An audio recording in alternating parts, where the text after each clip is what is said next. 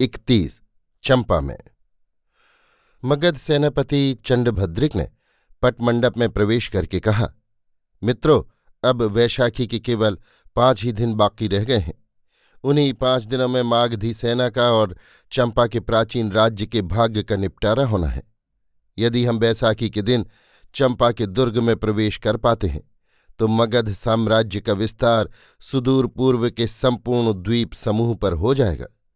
परंतु यदि हम ऐसा नहीं कर पाते तो निश्चय मागधी सेना का यहीं क्षय होगा और हम में से एक भी चंपा महारण्य को पार कर जीवित मगध नहीं लौट सकेगा। मंडप में बहुत से सेनानायक, उपनायक आदि सेनापति भद्रिक की प्रतीक्षा कर रहे थे। सेनापति के ये वाक्य सुनकर एक ने कहा, परंतु भंते सेनापति, हम बहुत ही विपन्न अवस्था में हैं। आर्यवर्षकार ने हमें सहायता नहीं भेजी। मगध की इस पराजय का दायित्व तो हम पर नहीं आर्यवर्षकार पर है। नहीं भनते ऐसा नहीं, जय पराजय का उत्तरदायित्व तो हम ही पर है। हमें अपने बलबूते पर जो करने योग्य है करना चाहिए। हमने तीन मास से दुर्ग को घेर रखा है। ये कोई साधारण बात नहीं भनते सेनापति। चाहे जो भी हो, परंतु यदि बैशाखी के दिन हम दुर्ग में प्रविष्ट न हो सके तो साम्राज्य की ऐसी क्षति होगी जिसका प्रतिकार शताब्दियों तक न हो सकेगा। यो कहना चाहिए कि सुदूर पूर्व की सारी आशाएँ सदा के लिए लुप्त हो जाएँगी। वज्र, क्या रसद की कुछ आशा है? खेद है कि नहीं। तब तो हम जो कुछ कर सकते थे कर चुके। फिर भी भंते सेनापति, हमें कुछ समय निकालना चाहिए। संभव है राजगृह से सहायता मिल जाए। परंतु हमारे सभी सैनिक घायल हैं। एक भी अश्व युद्ध के काम का नहीं। हम भूख, प्यास और घावों से जर्जरित हैं। यदि हम युद्ध जारी रखते हैं तो इसका अर्थ आत्मघात करना होगा। क्या इससे अच्छा ये ना होगा कि हम चंपा नरेश महाराज दधिवाहन की संधि शर्तें स्वीकार कर लें? मैं समझता हूँ, निश्चित पराजय की अपेक्षा ये अच्छा है। किसी ने उच्च स्वर से कहा, क्या ये आर्यभद्रिक की वाणी में सुन रहा हूँ? जिनके शौर्य की यशोगाथा परशुपुरी के शासानुशास गाते नहीं अघाते भद्रिक ने सिर ऊँचा करके कहा कौन है ये आयुष्मान? एक कोने से सोमप्रभ उठकर सेनापति के सम्मुख आया। वो साधारण किसान के वस्त्र पहने था। सेनापति ने उसे सिर से पैर तक घूर कर कहा, कौन हो तुम आयुष्मान? ऐसे कठिन समय में ऐसे तेजस्वी वचन कहने वाले? भंते सेनापति, मेरा नाम सोमप्रभ है। मैं राजगृह से सहायता लेकर आया हूँ। ये आर्य वर्षकार का पत्र है। युवक के वचन सुनकर सभी उत्सुकता से उसकी ओर देखने लगे। सेनापति ने पत्र लेकर मुहर तोड़ी और शीघ्रता से उसे पढ़ा। फिर कुछ चिंतित होकर कहा, परंतु सहायता कहाँ है सौम्य? आर्य वर्षकार का आदेश है कि बैशाखी के दिन चंपा में प्रवेश करना होगा। वो प्रच्छन्न है भंते सेनापति। परंतु हमारा कार्यक्रम? क्या मैं निवेदन करूँ आर्य? अवश्य। आर्य वर्षकार ने तुम्हारे विषय में मुझे कुछ आदेश दिए हैं। तब ठीक है। बैशाखी के दिन सूर्योदय होने पर चंपावासी जो दृश्य देखेंगे वो चंपा दुर्ग पर फहराता हुआ मागधी झंडा होगा। परंतु ये तो असाध्य साधन है, आयुष्मान। ये कैसे होगा? ये मुझ पर छोड़ दीजिए, भंते सेनापति। सेनापति ने अब अचानक कुछ स्मरण करके कहा, परंतु तुम शिविर में कैसे चले आए सौम किसी भांति आज का संकेत शब्द जान गया था भंते। ये तो साधारण बात नहीं है, आयुष्मान। भंते सोमप्रभ साधारण तरुण नहीं है। सो तो देखूँगा। पर तुम करना क्या चाहते हो? अभी हमारे पास चार दिन हैं। इस बीच में बहुत काम हो जाएगा। पर चार दिन हम खाएँगे क्या? आज रात को रसद मिल जाएगी। परंतु प्रतिरोध कैसे पूरा होगा? हमारे पास तो युद्ध के योग एक सौ सशस्त्र योद्धा आज रात को आपके पास पहुँच जाएँगे। केवल एक सौ? आपको करना ही क्या है, भंते? केवल प्रतिरोध ही ना। परंतु शत्रु के बाण जो हमें बेधे डालते हैं, हमारे पास रक्षा का कोई साधन नहीं है। ये तो बहुत सरल है भंते। उधर बहुत सी टूटी नौकाएँ पड़ी हैं। उनमें रेत भरकर उनकी आड़ में मज़े से प्रतिरोध किया जा सकता है। मैंने सिंधु नद के युद्ध में गांधारों का वो कौशल देखा है। तुम क्या गांधार हो, वत्स? नहीं, मागध हूँ। मैंने तक्षशिला में आचार्यपाद बहुलाश्व से शिक्षा पाई है। अरे आयुष्मान तुम वयस्व बहुलाश्व के अंतेवासी हो। साधु साधु, तुम्हारी युक्ति बहुत अच्छी है। बस, कुछ नावों को आज रात के अंधेरे में यहाँ खींच लाया जाए और उनमें रेत भर दिया जाए। ये हो जाएगा, परंतु तुम्हारे सौ सैनिक रात को तीसरे पहर तक पहुँच जाएँगे। ठीक है, तब तक तुम, मैं एक चक्कर नगर का लगाकर उसका मानचित्र तैयार करता हूँ। तुम्हें कुछ चाहिए आयुष्मान? कुछ नहीं बनते, परंतु अब मैं चला। सोमप्रभ सेनापति का अभिनंदन करके चल दिया। मागध योद्धाओं की सूखी आशालता पल्लवित हो उठी। घायल योद्धा भी वीर दर्प से हुंकार भरने लगे। बत्तीस, शत्रुपुरी में मित्र। सोम बहुत सी गली कूचों का चक्कर लगाते, वीथी और राजपथ को पार करते, तंग गली में छोटे से मकान पर पहुँचे। वहाँ उन्होंने द्वार पर आघात किया। अधेड़ वय के एक बलिष्ठ पुरुष ने द्वार खोला। सोम भीतर गए।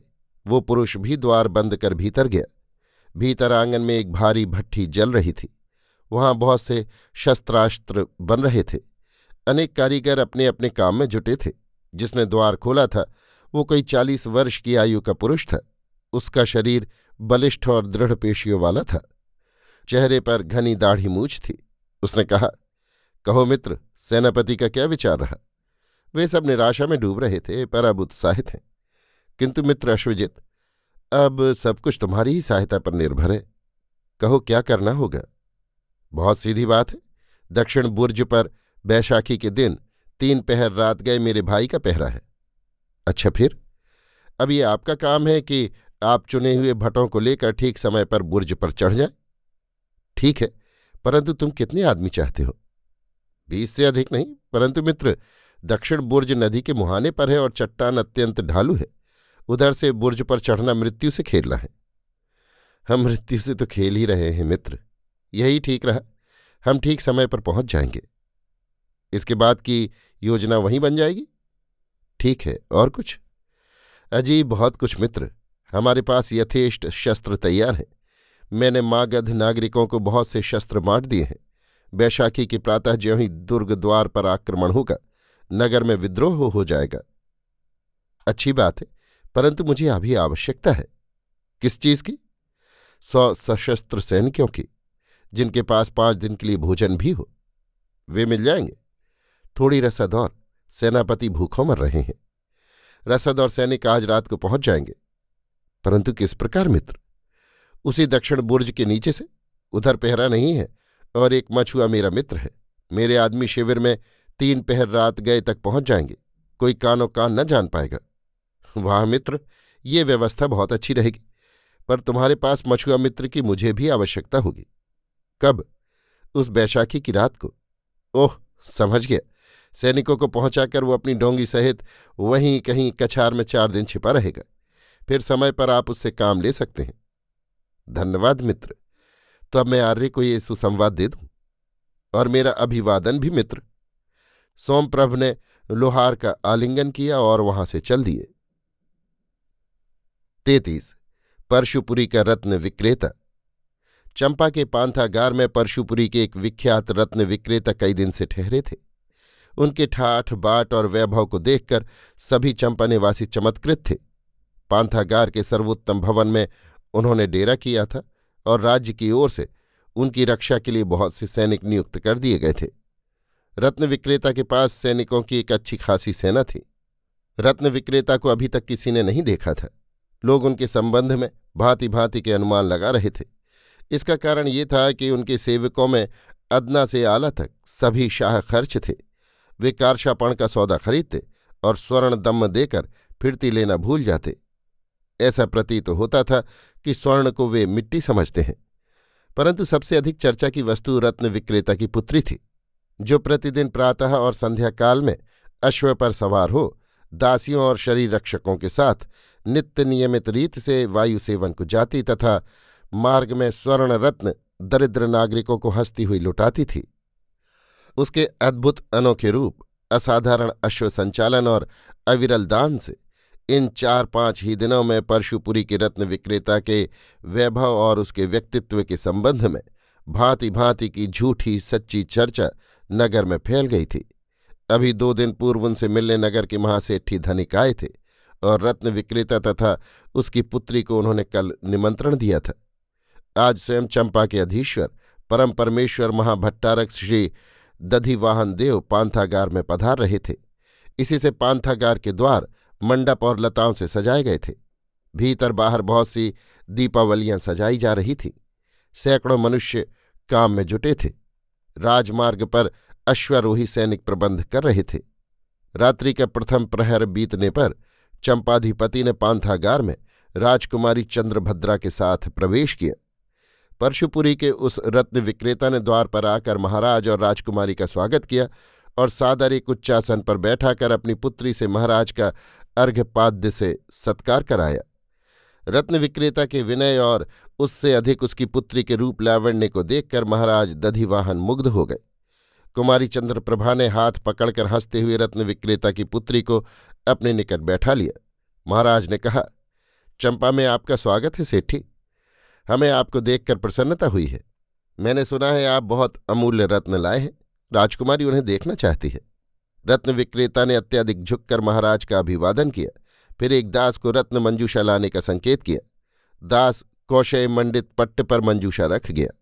उसमें से बड़े बड़े तेजस्वी मुक्ताओं की माला लेकर रत्न विक्रेता ने कहा, देव चंपाधिपति प्रसन्न हो, ये मुक्ता माल मोल लेकर बेचने योग्य नहीं है।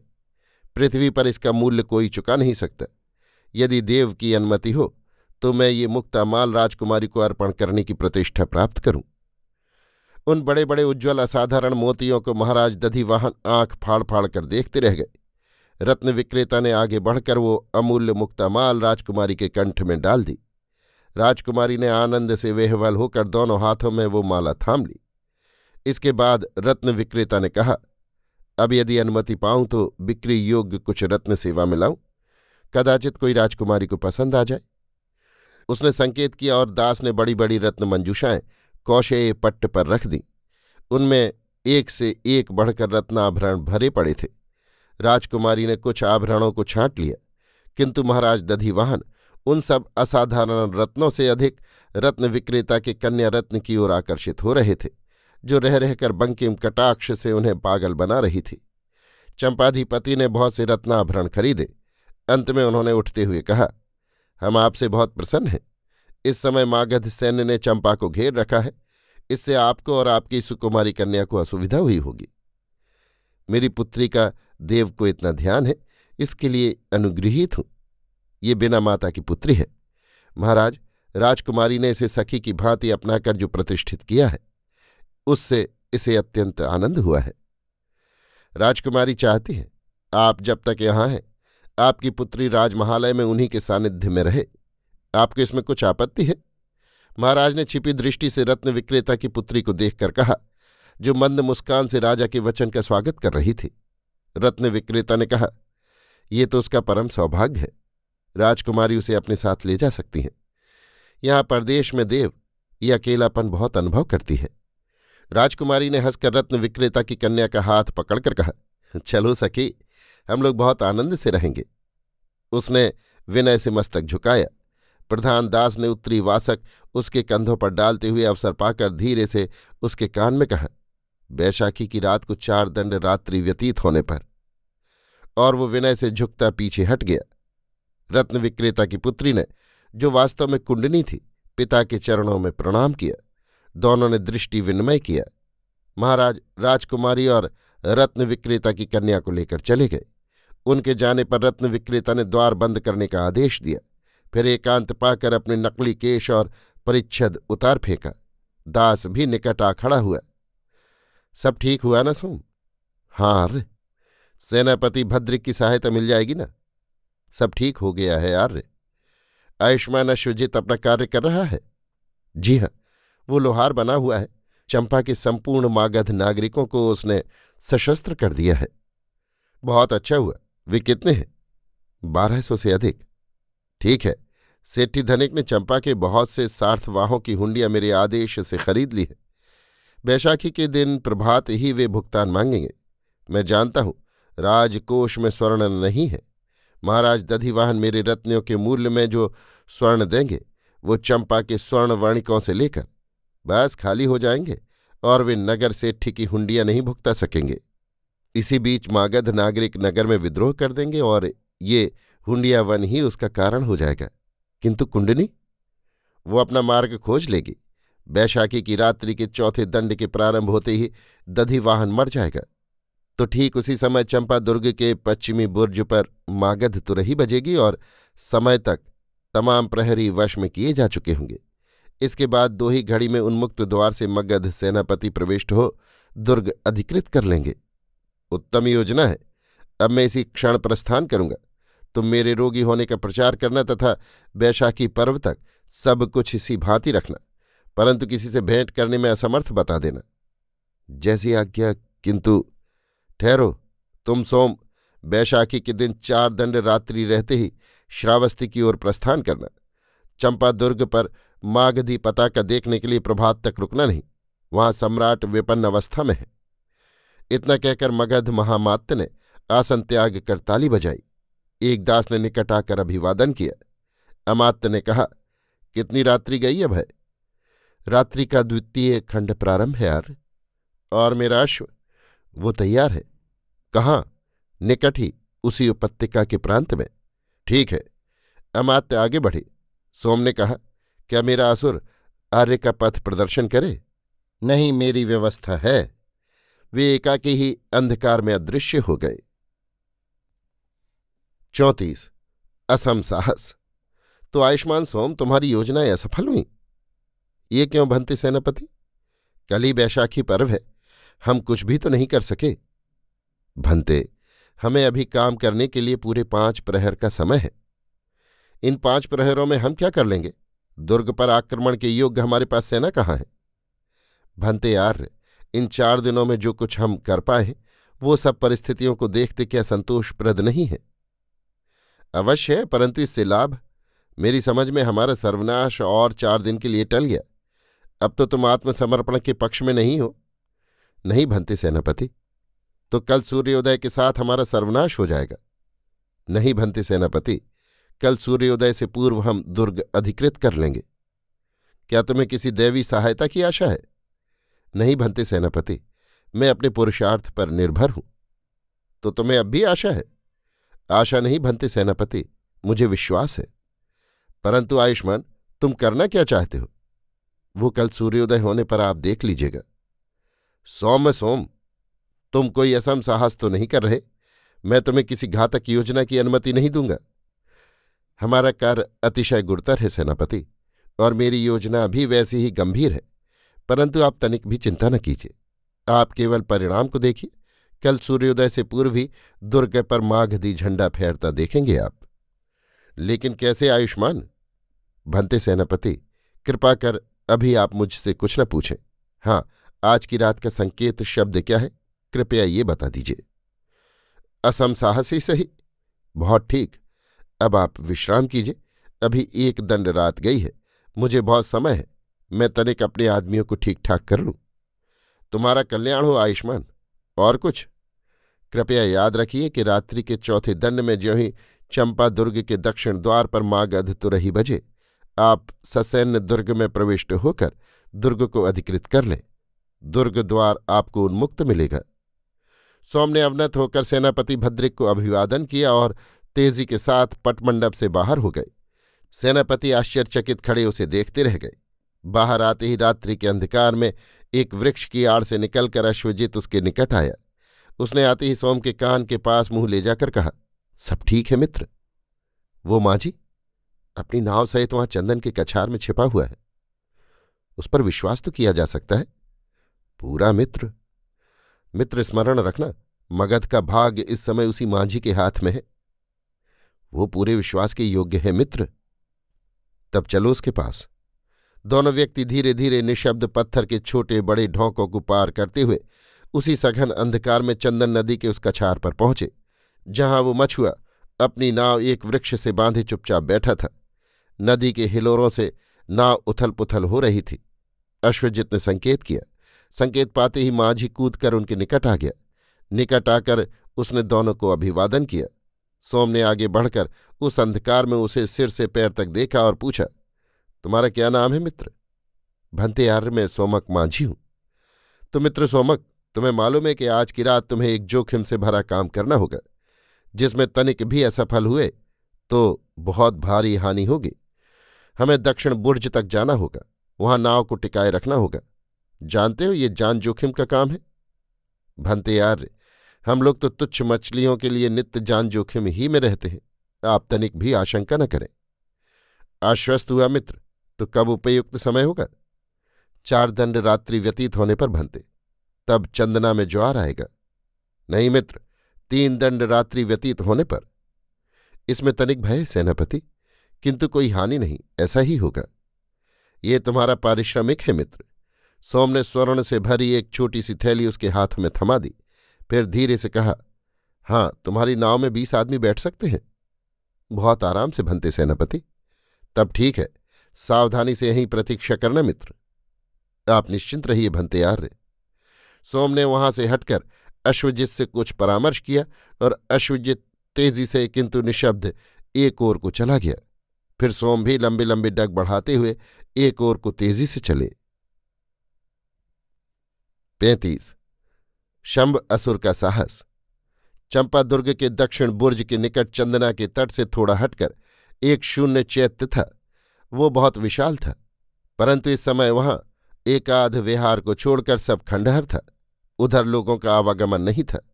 वहीं एक अपेक्षाकृत साफ़ सुथरे अलिंद में बीस भट्ट एकत्र थे। वे सब शंभ को लेकर आनंद कर रहे थे। जो तरुण असुर सोम ने उस असुरपुरी से प्राणदान कर पकड़ा था उसका नाम उन्होंने रखा था शंभ अपने इस नए नाम से वो बहुत प्रसन्न था।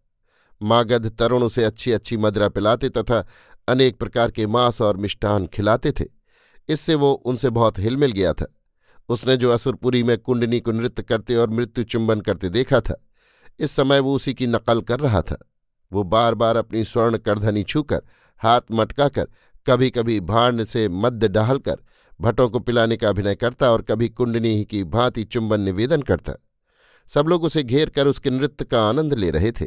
वो बार बार अपना नवीन नाम शंभ शंभ उच्चारण करता हुआ, आसरी भाषा का कोई बढ़िया सा प्रणय गीत गाता हुआ, सब भट्टों को चुंबन निवेदन कर रहा था और मागध भट्ट उनके मोटे मोटे काले होठों के स्पर्श से बचने के लिए पास आने पर उसे धकेल कर हंस रहे थे।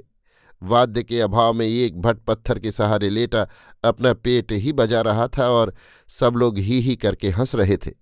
क्षण भर सोम ये सब देखता रहा। एक क्षीण हास्य रेखा उसके होठों पर फैल गई। फिर उसने पुकारा, शंभ, क्या आज तूने फिर बहुत मद्य पिया है? शंभ ने एक बार झुककर स्वामी को प्रणाम किया, फिर भीत भाव से उनकी ओर देखा। परंतु सोम की मुद्रा देख वो हंस पड़ा। उसके काले काजल से मुख में धवल दंत पंक्ति बड़ी शोभायमान दिखने लगी। उसने कहा, नहीं स्वामी, नहीं। सोम ने उस पर से दृष्टि हटाकर बीसों भट्टों पर मार्मिक दृष्टि डाली और दृढ़ स्थिर स्वर में कहा, मित्रों, आज हमें मृत्यु से खेलना होगा। कौन कौन तैयार है? प्रत्येक भंते सेनापति। परंतु मित्रों, हमारे आज के कार्य का प्रभाव मगध के भाग्य परिवर्तन का कारण होगा। हम प्राणों का उत्सर्ग करेंगे भंते। आश्वस्त हुआ मित्रों। अभी एक दंड रात्रि व्यतीत हुई है। हम तीन दंड रात्रि रहते प्रयाण करेंगे। अभी हमारे पास चार घटिका समय है। आप तब तक एक एक नींद सो लें। सब लोग चुपचाप सो गए। अब सोम ने शंभ की ओर देखकर कहा, शंभ, तुझे एक कठिन काम करना होगा। शंभ ने प्रसन्न मुद्रा से स्वर्ण करधनी पर हाथ रखा। सोम ने एक पतली लंबी रस्सी को लेकर शंभ को पीछे आने का संकेत किया और वो दक्षिण बुर्ज की ओर चला। बुर्ज के निकट जाकर कहा शंभ, तू जल में कितनी देर ठहर सकता है? शंभ ने संकेत से बताया कि वो काफ़ी देर जल में ठहर सकता है। सोम ने वस्त्र उतार डाले और शंभ के साथ जल में प्रवेश किया। इस समय चंदना में ज्वार आ रहा था। बड़ी बड़ी लहरें उठकर चट्टानों से टकरा रही थीं। दोनों ने दृढ़तापूर्वक रस्सी पकड़ रखी थी। वे ठीक बुर्ज के नीचे किसी चट्टान पर स्थिर होना चाहते थे, पर पानी की लहरें उन्हें दूर फेंक देती थीं। अंत में वे वहाँ पहुँचने में सफल हुए। सौम एक चट्टान को दृढ़ता से पकड़कर और दांतों में रस्सी दबाकर बोले, शंभ, रस्से का दूसरा छोर लेकर पानी में गोता मार। देख तो कितना जल है। शंभ ने कमर में रस्सी बांधा, पैर ऊपर कर गोता लगाया। रस्सी पानी में घुसती ही चली गई। सोम की भुजाओं पर पूरा ज़ोर पड़ रहा था। चट्टान छूटी पड़ रही थी, दांत भी रस्सी के बोझ को नहीं संभाल पा रहे थे। एक एक क्षण कष्ट और असह्य भार बढ़ रहा था। इसी समय रस्सी ढीली हुई और कुछ क्षण बाद ही शंभ ने सिर निकाला। सोम ने रस्सी को नाप कर जल का अनुमान किया। उसने सोचा, दो दंडकाल में जल चार हाथ और बढ़ जाएगा। उसने पाँच हाथ ऊपर चट्टान में खूब मजबूती से वो रस्सी लपेट दी और उसका दूसरा चोर शंभ के हाथ में देकर कहा, शंभ, खूब सावधानी से रहना। ज्यों ही नाव यहाँ पहुँचे, रस्सी फेंक देना। ऐसा ना हो कि नाव को लहरें दूर फेंक दें और ऊपर बुर्ज का भी ध्यान रखना। वहाँ से एक रस्सी नीचे लटकाई जाएगी। उसे भी तू थामे रहना। कर सकेगा ना? शंब बोला नहीं। उसने हंसकर स्वीकृति प्रकट की और जमकर चट्टान पर बैठ गया। सोम ने गहरे जल में गोता लगाया और वहीं अदृश्य हो गया। अकेला असुर उस भयानक काली रात में अपनी कठिनाइयों के बीच बैठा रहा।